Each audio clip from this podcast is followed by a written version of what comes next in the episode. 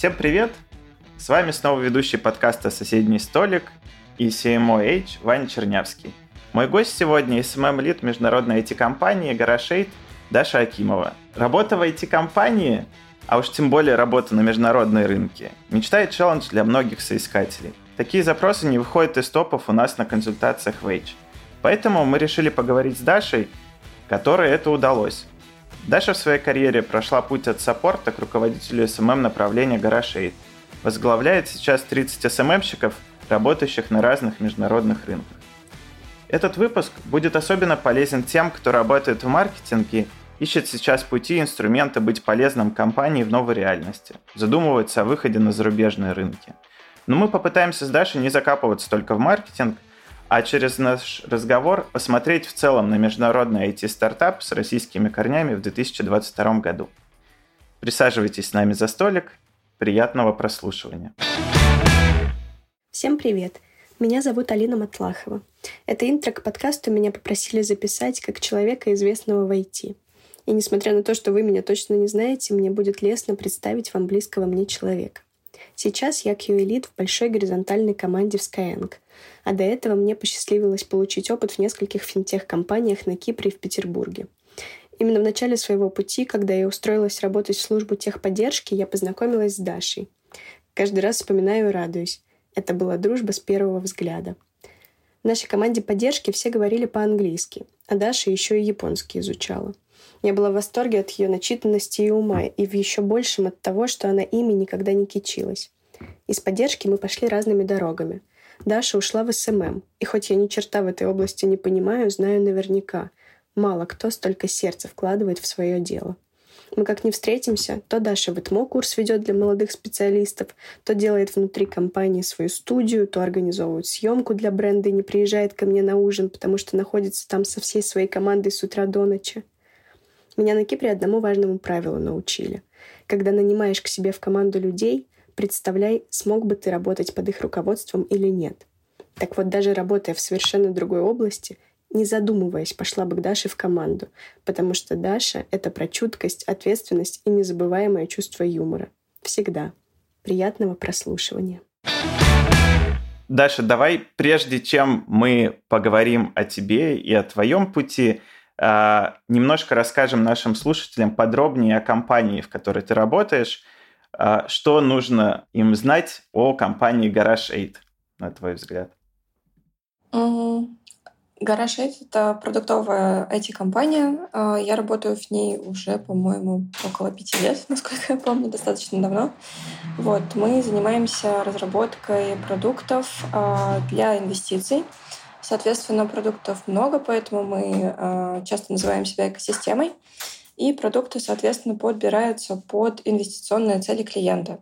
То есть понятно, что все люди разные, и цели у нас тоже могут быть разными. Соответственно, в зависимости от твоей цели мы можем предложить разные пути инвестиций.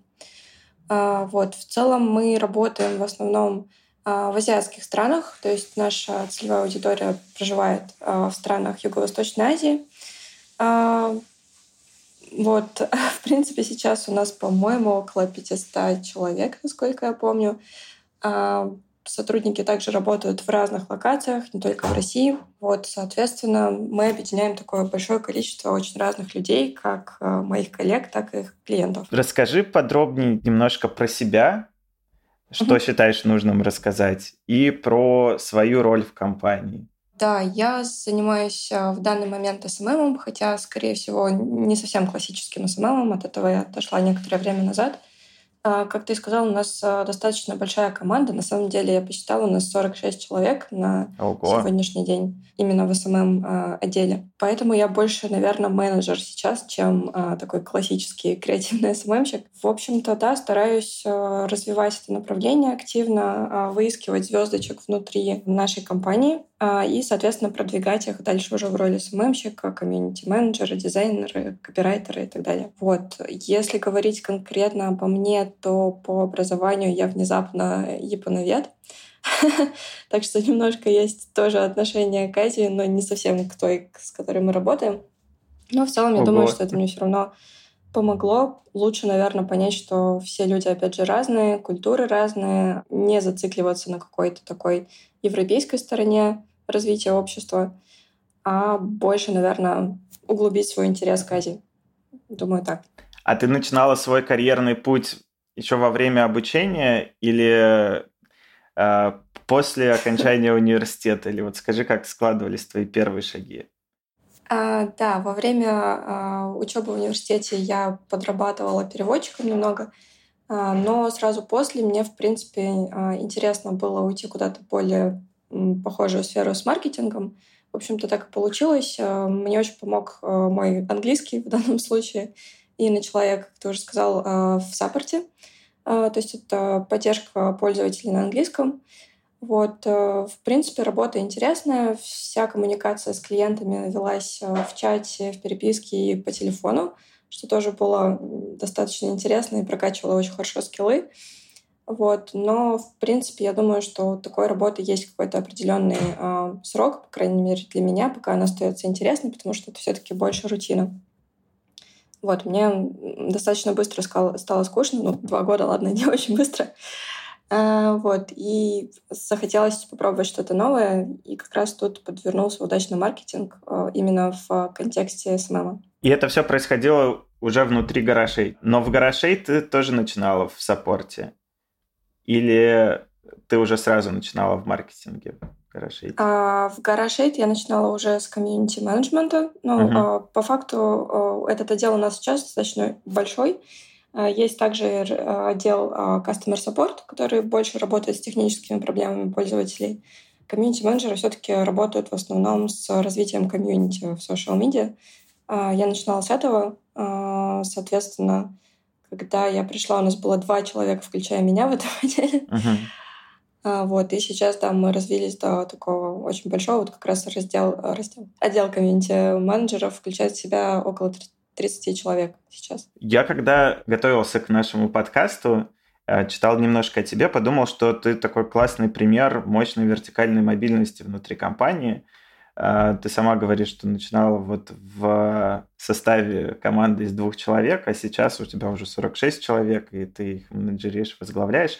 Расскажи, как так получилось, что помогло тебе взять на себя такую большую ответственность, убедить компанию в том, что вам нужно расширяться, в том, что ты готова лидить этот процесс и так далее. Угу.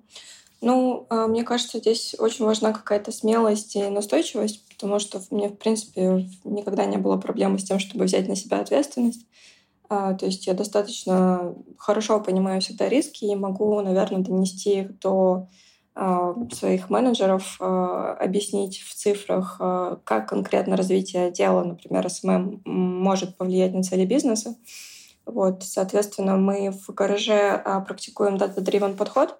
Uh-huh. То есть, в принципе, все команды очень открыты каким-то идеям, и всегда это приветствуется. Поэтому, если есть какая-то классная идея, например, даже о запуске нового отдела или продукта, ты можешь спокойно с этим прийти, принести определенные цифры, да, которые будут твоей такой начальной доказательной базой. Вот. А, и если все хорошо, и ты можешь свою идею, грубо говоря, запичить, то, в принципе, каких-то проблем с ее реализацией быть не должно. И в частности, например, сейчас я занимаюсь практически тем же самым. Мы поняли, что нам очень нужна команда продакшн на in-house. И сейчас вот как раз я занимаюсь ее созданием по тому же самому принципу. Супер. Будет интересно посмотреть на продукты потом, угу. которые создается команда. А такое расширение, э, ну, увеличение команды, оно связано с тем, что стало появляться больше продуктов, которые вы выводите на международные рынки, или там условно это до этого делалось силами агентства, а вы решили это больше переводить в in-house и брать э, себе людей в команду? А, нет, с агентствами мы никогда так близко, по, по крайней мере, в плане SMM не работали. Мы всегда верили, что мы лучше понимаем свой продукт и, соответственно, можем сделать более интересный для него контент. А, связано с тем, что мы очень-очень быстро растем, и, соответственно, есть необходимость а, в коммуникации, во-первых, со всей этой огромной аудиторией.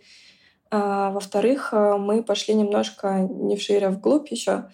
А, то есть если раньше была одна SMM-команда, которая занималась развитием профилей как бы для всех, а, то начиная с прошлого года мы начали создавать локальные именно SMM-команды. То есть а, сейчас у меня есть команда в Индии, в Малайзии, в Индонезии дополнительно, которая занимается как раз развитием этих рынков отдельно, а, потому что все-таки специфика рынка присутствует. Нам с нашей ментальностью достаточно сложно понять, что может зайти. Мы не знаем всех трендов.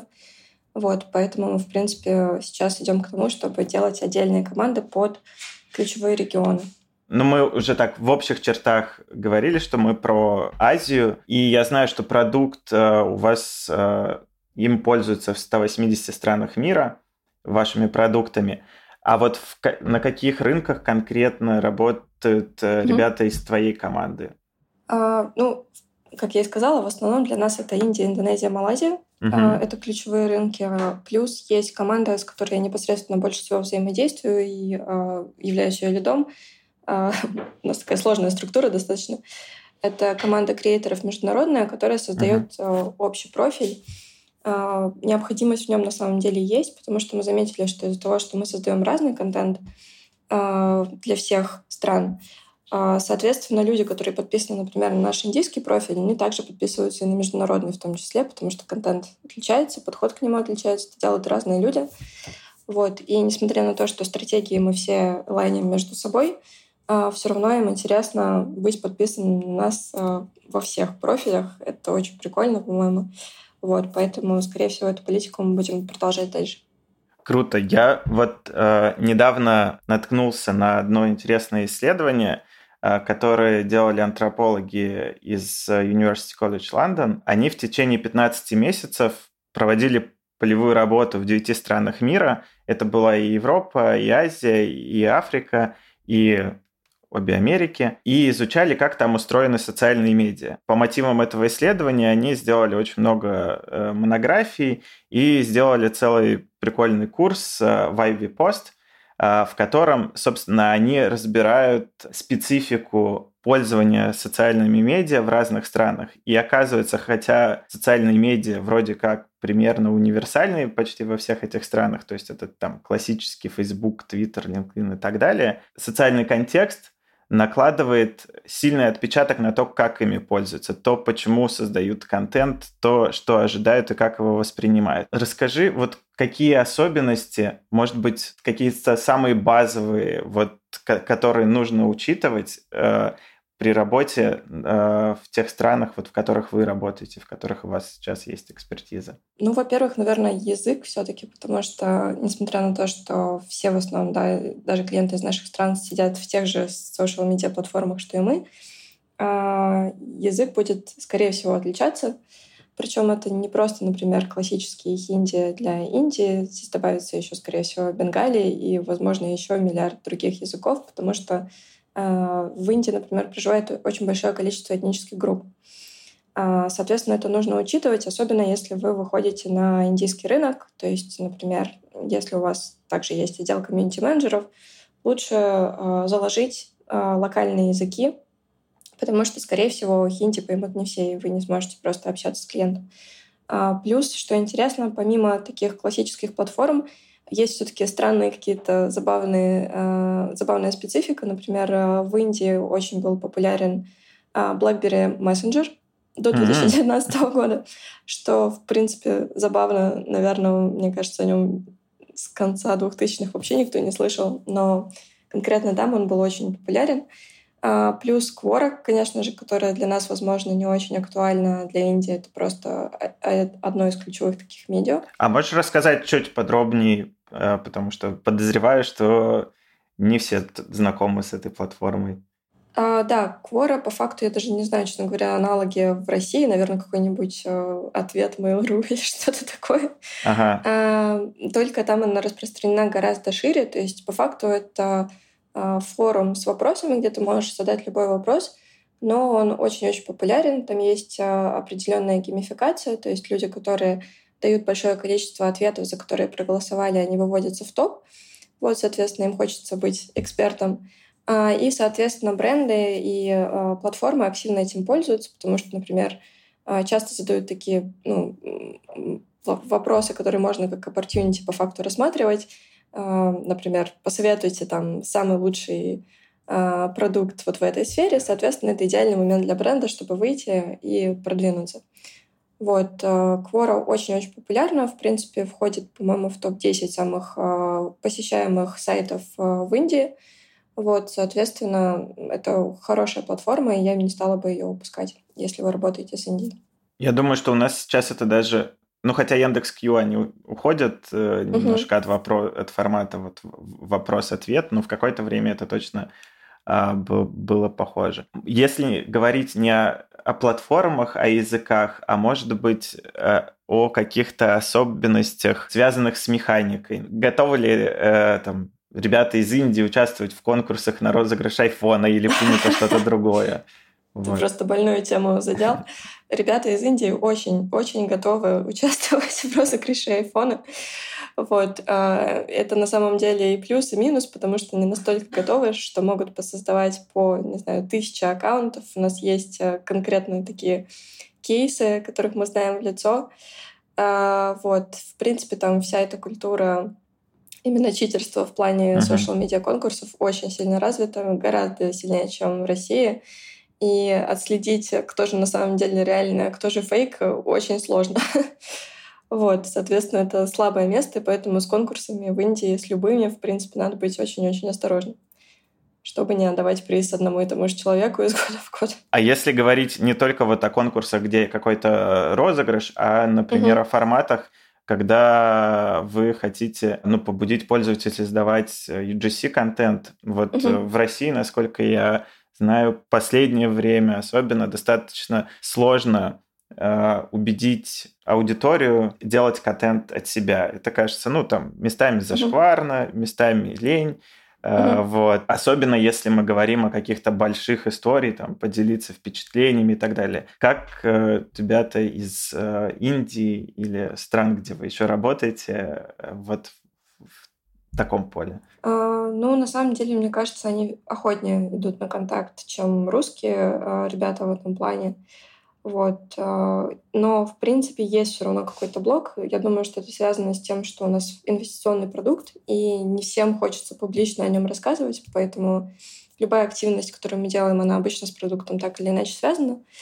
Вот. И это, конечно, для нас достаточно сложно, потому что, в принципе, не хочется людям публично об этом рассказывать. Это все таки тема денег. Эм, не всем хочется в любой культуре, мне кажется, об этом широко вещать. Вот. Э, но мы это, этого избегаем, или, по крайней мере, пытаемся избегать с помощью простых механик. То есть обычно мы стараемся за пользователя все максимально сделать, чтобы он просто взял телефон э, и по факту записал видео. В основном мы любим видео. Э, делаем очень много разных прикольных, как нам кажется, AR-фильтров, в частности.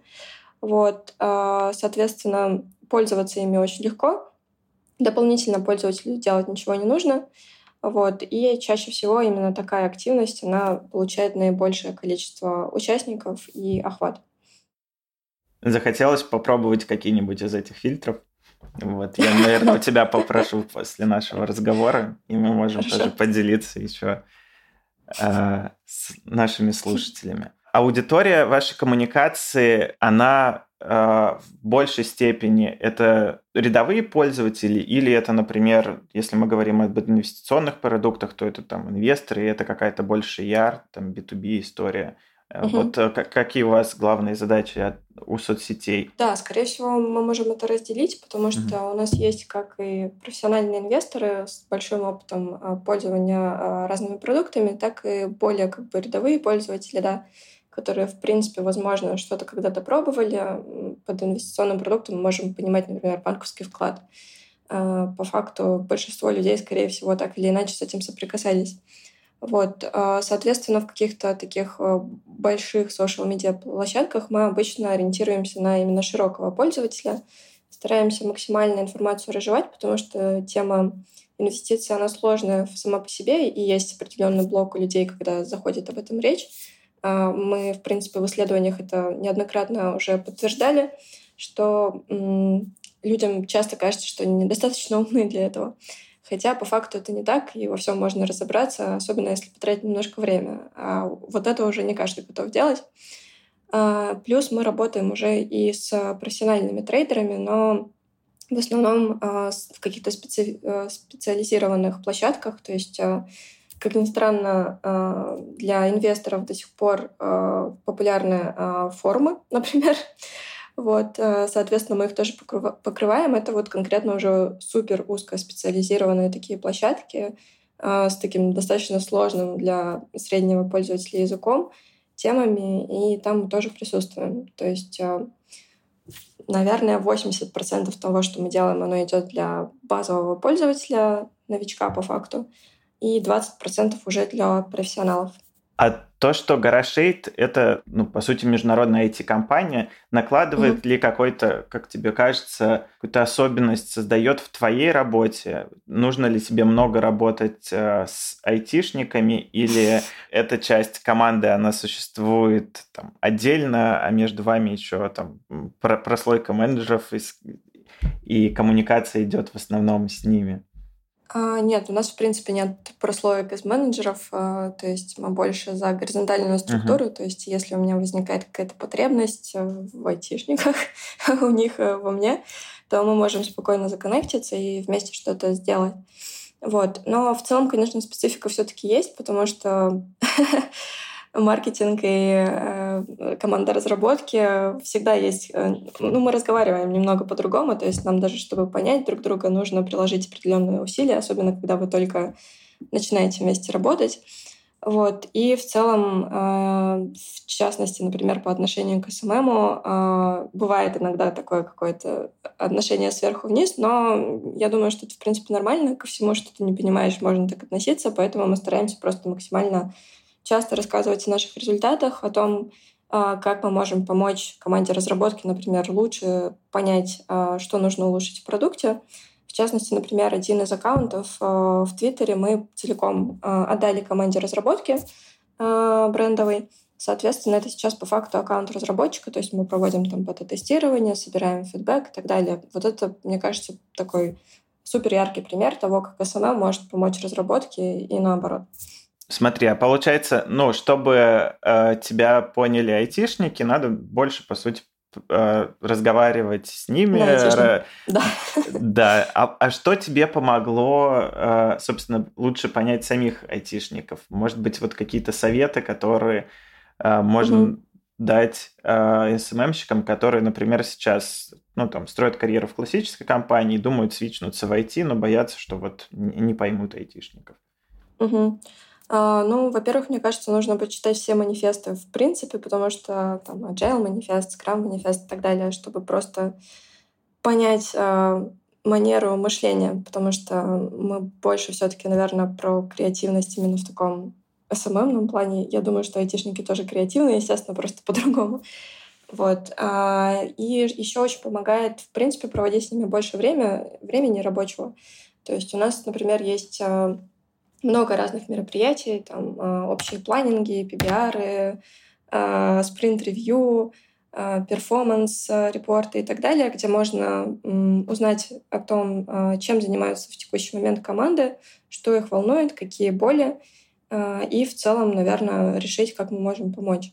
И, наверное, такой вот именно общий процесс решения проблем — он лучше всего, на мой взгляд, помогает а, построить связи более тесные между командами. Я думаю, что мы еще все ссылки на манифесты тоже э, добавим, чтобы вы угу. все могли почитать. За то время, пока у тебя выросла команда из двух человек до 40, э, насколько выросла сама команда в целом Гарашейта, ну и команда разработки? Там тоже происходил вот такой рост в геометрической прогрессии или он не настолько значительный, насколько был у вас?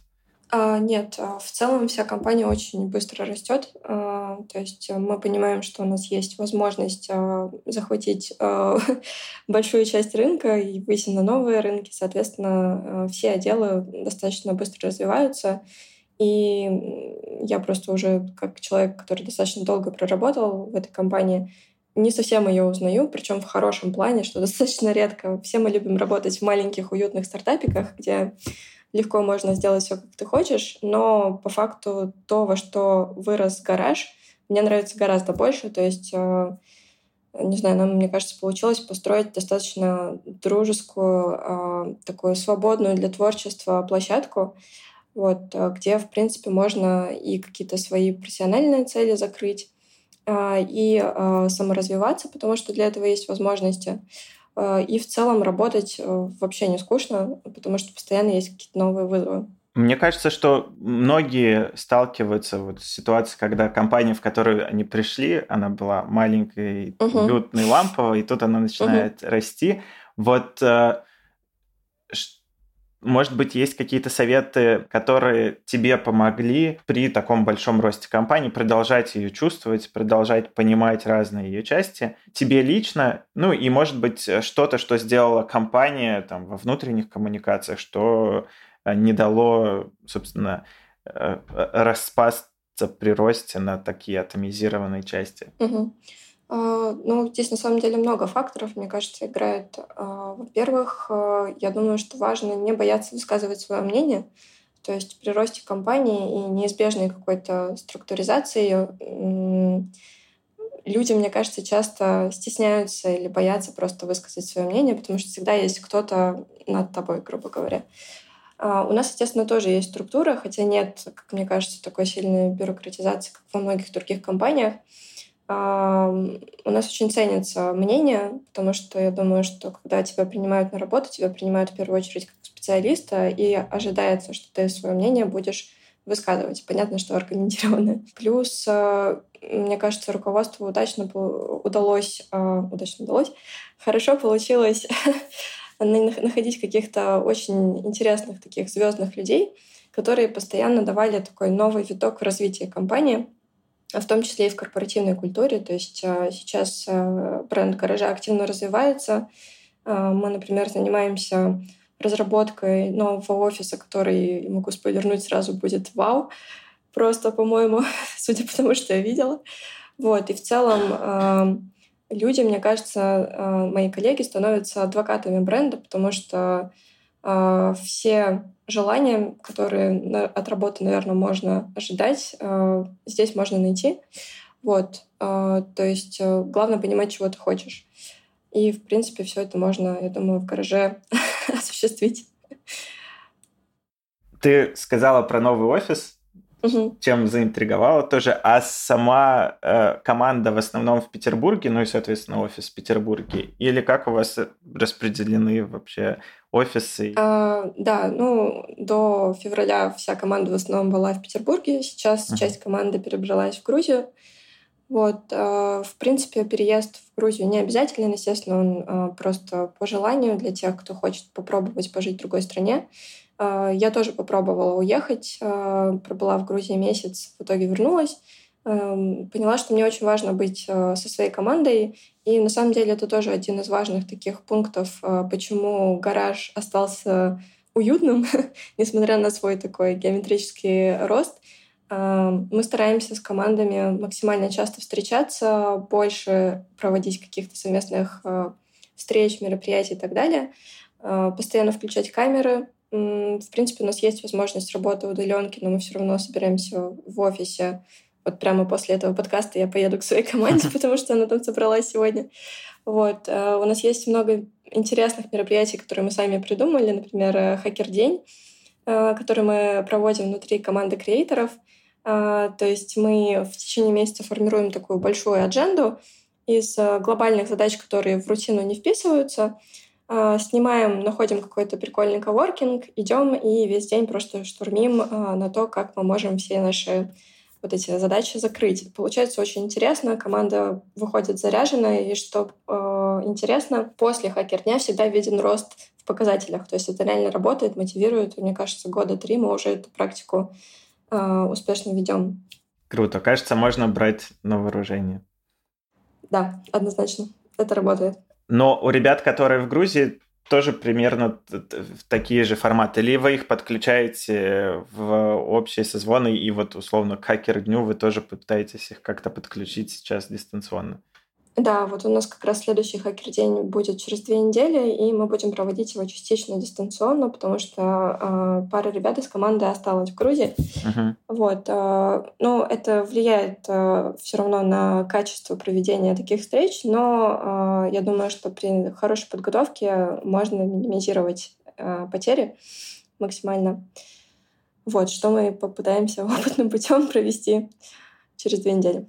Говоря о феврале и о том, как, как изменилась жизнь после 24 февраля, когда мы общаемся с компаниями, командами, которые работают на российский рынок, которые работают на рынок европейский, э, понятно, что это ну, наступление вообще новой реальности и новые вызовы, и все, в общем, э, все пришлось достаточно быстро менять, придумывать новые и так далее.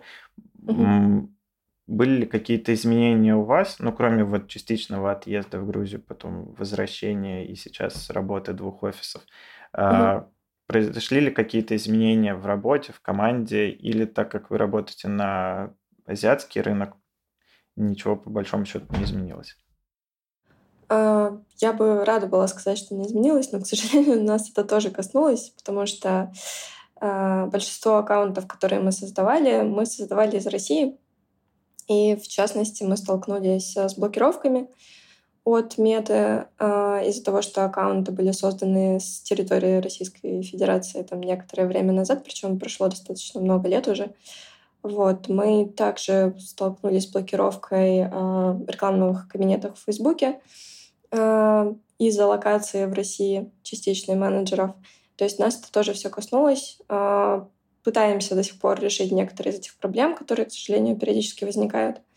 Вот. Э, наших клиентов э, это тоже, естественно, коснулось, потому что экономика сейчас максимально глобализирована.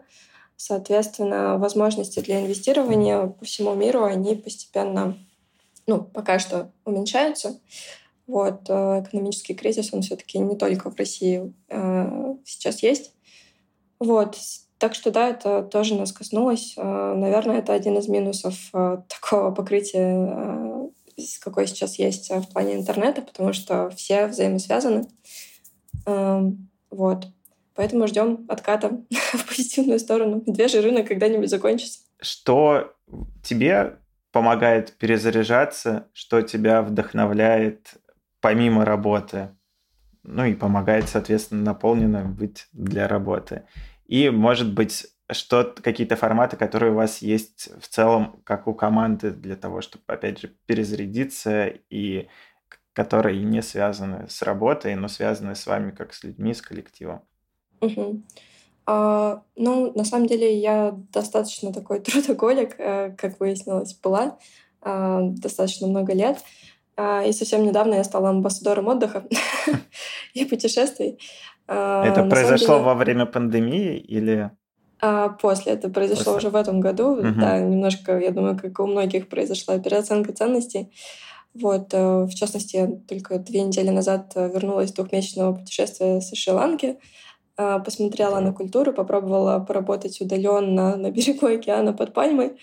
Вот, очень хороший experience, всем рекомендую. А, и изменила свое отношение к работе. Теперь я не думаю, что э, упарываться на работе максимально приносит какой-то результат в долгосрок, потому что это может принести короткие какие-то да, быстрые результаты. Но в целом приводит к быстрому выгоранию, опять же, на мой взгляд. А, а для креативной индустрии это все-таки такой болезненный достаточно а, ход. Вот. Плюс стараюсь развивать какие-то хобби помимо работы, не связанные э, очень сильно с маркетингом. То есть я уже упоминала, что изучала японский в университете. Вот, сейчас его восстанавливаю. Это в целом заставляет думать совсем по-другому, потому что когда ты изучаешь другой язык, э, формируются новые нейронные связи, ты опять же погружаешься в культуру и так далее. А, это интересно. И в целом почувствовать себя в роли ученика, а не учителя, как это обычно в последнее время со мной случается, тоже очень-очень освежает. А, и еще мне очень кажется, что насмотренность очень важна. То есть э, максимальное развитие как в классической культуре, так и в поп-культуре э, супер важно для SMM, потому что вот эта чуйка на тренды, она сама по себе не появится. Соответственно, нужно пытаться ее развить. А в плане команды мы очень часто встречаемся вместе. А, у нас очень дружная такая а, команда одинаково мыслящих практически людей. То есть э, по факту мы разные, но у нас есть какой-то общий вот этот вектор, общие ценности, э, которые с гаражными ценностями совпадают. Соответственно, мы э, можем вместе собраться, спокойно провести время. Нам очень приятно. И обычно это хорошо сказывается на работе, потому что я думаю, что здоровая атмосфера в команде, она позволяет создавать какие-то новые интересные вещи. А если вы постоянно на ножах, то это сделать гораздо-гораздо сложнее. А в основном это там, походы на концерт, походы в музей, походы в театр, тусовки или э, а... форматы могут быть разные? Очень-очень разные форматы. Э, одна из последних таких, э, одно из последних таких мероприятий — это была свадьба одного из членов нашей команды. Отлично погуляли, потанцевали. Кажется, это совмещает в себе все. Все, да. Давай сейчас еще немножко попытаемся подавать полезных советов нашим слушателям. Угу. Сейчас проходят выпуски из университетов. Тысячи угу. выпускников ищут первую full-time работу, либо у них появляется возможность уже полностью сфокусироваться на работе. Мы даже сделали вот на этой неделе выпустили стартер-пак выпускника, куда собрали все карьерные советы, и там какое-то безумное количество у нас комментариев в инсте, больше тысячи, вот я сегодня заглянул, написали. Ну, то есть явно, что выпускаться и начинать карьеру всегда было сложно, в этом году особенно сложно. Вот три совета от тебя выпускникам 2022 года, каких-то общих. Ну, наверное, первый, который помог мне самой, поэтому очень такой сугубо практический, это подтягивать, насколько возможно, английский язык, потому что, к сожалению, а, я, в принципе, провожу большое количество собеседований, а, очень слабо развит он, и найти человека, свободно говорящего по-английски, а, очень сложно. А, поэтому, если есть возможность а, и время как-то максимально потянуть его, то я бы это сделала, потому что это, во-первых, позволит вам а, поднять собственный ценник, во-вторых, уже такая глобальная цель, наверное, откроет доступ к огромному количеству информации, чтобы не замыкаться на русском сегменте интернета, потому что он все-таки очень ограничен, и обычно мы довольствуемся переводами, а копнуть глубже и пойти к первоисточникам, которые обычно практически всегда на английском. Вот. А второй совет, наверное, не бояться начинать не с работы мечты, а делать что-то а, проще, потому что в целом, а, опять же, человек, который нанимает людей на работу, ну, опыт всегда важен, и опыт нужно будет где-то наработать перед тем, как дотянуться до вот этой той самой работы мечты. И здесь я бы обратила внимание на конкретных людей и специалистов. То есть если вы хотите в чем-то определенном развиваться, лучше, наверное, поискать конкретного специалиста и учиться у него. То есть перенимать опыт, перенимать то, как человек думает, адаптировать под себя, понятно, все это перерабатывать внутри себя. Но учиться у личности всегда гораздо приятнее, чем у сухого учебника. Вот. И третий, наверное, совет тоже от меня из опыта — это смелость определенная, потому что когда ты только начинаешь работать, ты немножко фокусируешься вот в этой роли ученика, и сложно ставить под вопрос, да, все, что говорит, например, учитель или кто-то еще старший, да, человек какой-то. Делать этого не нужно, то есть всегда свежий взгляд, э, свежая кровь очень полезно э, и может натолкнуть на правильные мысли, поэтому высказывайте свое мнение, не бойтесь рисковать, э, это всегда даст хороший результат в конце. Спасибо большое за советы. Возвращаясь ко второму твоему совету, он по сути про то, что человеку нужен ну, такой карьерный ментор, который да. может быть как руководителем, а может быть и э, там, карьерным ментором, как, который вот у нас собраны, например, на платформе ВЧ. Расскажи, был ли у тебя в какой-то момент твоей работы значимый такой карьерный ментор? Есть ли он сейчас? И какой он идеальный карьерный ментор, вот концепт карьерного ментора для тебя? А, ну, наверное, в классическом понимании карьерного ментора у меня не было, но мне всегда хотелось тянуться к таким а, интересным творческим людям. А, я думаю, что на протяжении всей моей жизни они у меня были. просто разные в зависимости от текущих потребностей. Вот. Плюс э, сейчас, в данный момент, у меня есть э, парочка коллег, у которых э, я продолжаю что-то учить, как-то более тесно общаться, потому что у них действительно очень богатый опыт и интересная манера самого мышления. Я думаю, что тут это очень-очень важно, пытаться перенять именно образ мыслей. Ну, опять же, не вслепую, а адаптируя да, конкретно под свои способности. Вот. А, ну и самый большой, наверное, момент сейчас — это моя команда, потому что, как я и сказала, мы очень-очень разные, а, давно вместе работаем, и все по факту стали крутыми специалистами. А, у нас есть немножко разделение по конкретной работе, да, то есть э, у нас есть дизайнеры, копирайтеры, комьюнити-менеджеры, моушен-дизайнеры, иллюстраторы и так далее. И мы постоянно чему-то новому учимся друг у друга. Это тоже очень полезно и меняет взгляд на какие-то устоявшиеся конкретно в твоей индустрии вещи. А если представить вот тебя из момента сейчас, как такого карьерного ментора для тебя из момента, вот, например, три года назад, угу. какой бы ты себе совет дала карьерный вот, ну, допустим, время перед пандемией.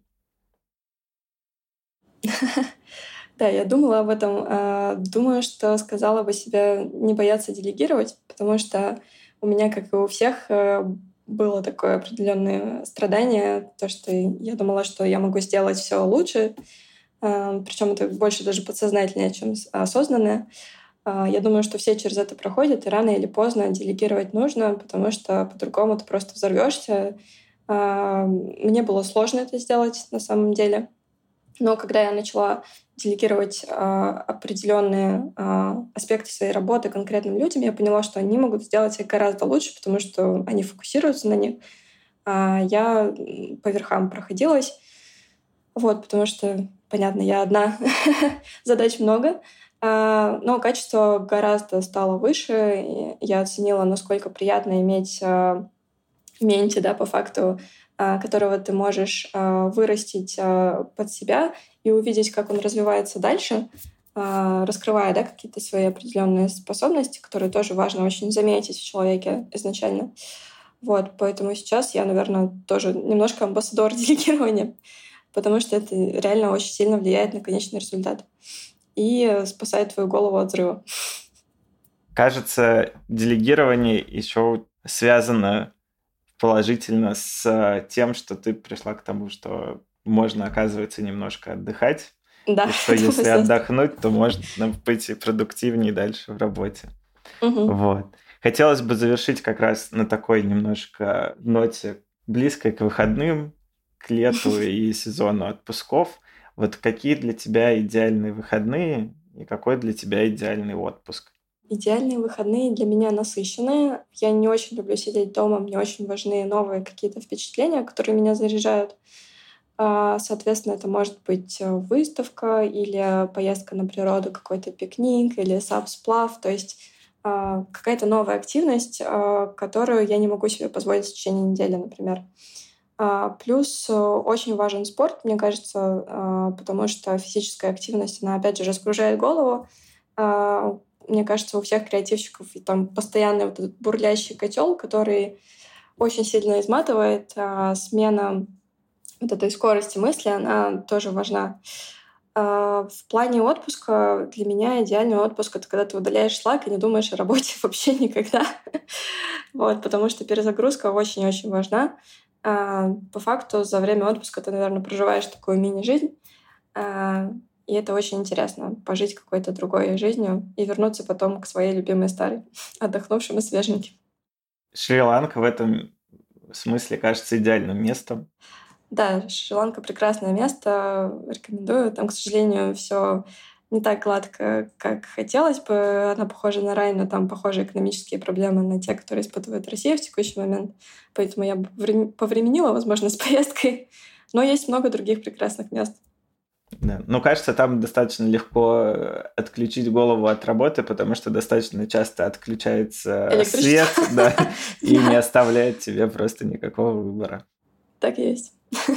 Даша, спасибо большое за разговор. Он будет полезен э, тем, кто додумывается или строит уже карьеру в SMM и думает про международные рынки. Мы всеми ссылками на те полезные материалы, про которые говорили, поделимся. Вот. Будем рады вам э, в соцсетях наших, в соцсетях Гарашейта. Будем готовы ответить на еще вопросы, которые, может быть, возникли, прослушивая наш подкаст. Всем пока. Спасибо, пока. Ваня, пока.